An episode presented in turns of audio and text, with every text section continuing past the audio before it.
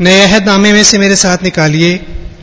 मुकद्दस पत्रस का पहला आम खत, उसका पहला बाब और उसकी पहली बारह आयात।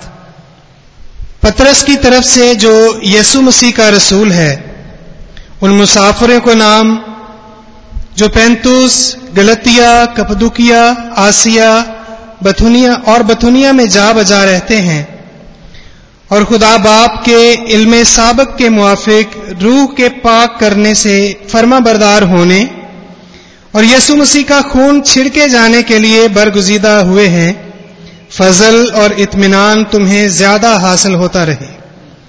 हमारे खुदावंद यसु मसीह के खुदा और बाप की हमद हो, जिसने यसु मसीह के मुर्दों में से जी उठने के बायस अपनी बड़ी रहमत से हमें ज़िंदा उम्मीद के लिए नए सिरे से पैदा किया।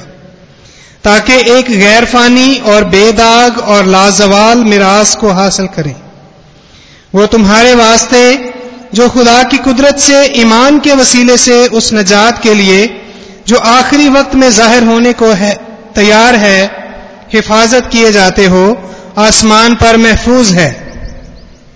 इसके सबब से तुम खुशी मनाते हो अगरचे अब चंद रोज के लिए ज़रूरत की वजह से तरह तरह की आजमाइशों के सबब से गमजदा हो, और ये इसलिए है कि तुम्हारा आजमाया हुआ ईमान, जो आग से आजमाए हुए फानी सोने से भी बहुत ही बेशकीमत है यसु मसीह के जहूर के वक्त तारीफ़ और जलाल और इज़्ज़त का बायस ठहरे।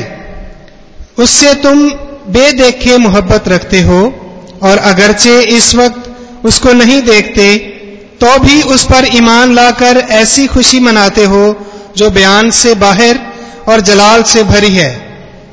और अपने ईमान का मकसद, यानी रूहों की निजात हासिल करते हो।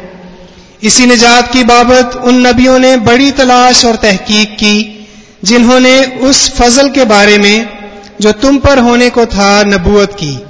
उन्होंने इस बात की तहकीक की कि मसीह का रूह जो उनमें था और पेशतर से मसीह के दुखों की और उनके बाद के जलाल की गवाही देता था, वो कौन से और कैसे वक्त की तरफ़ इशारा करता था?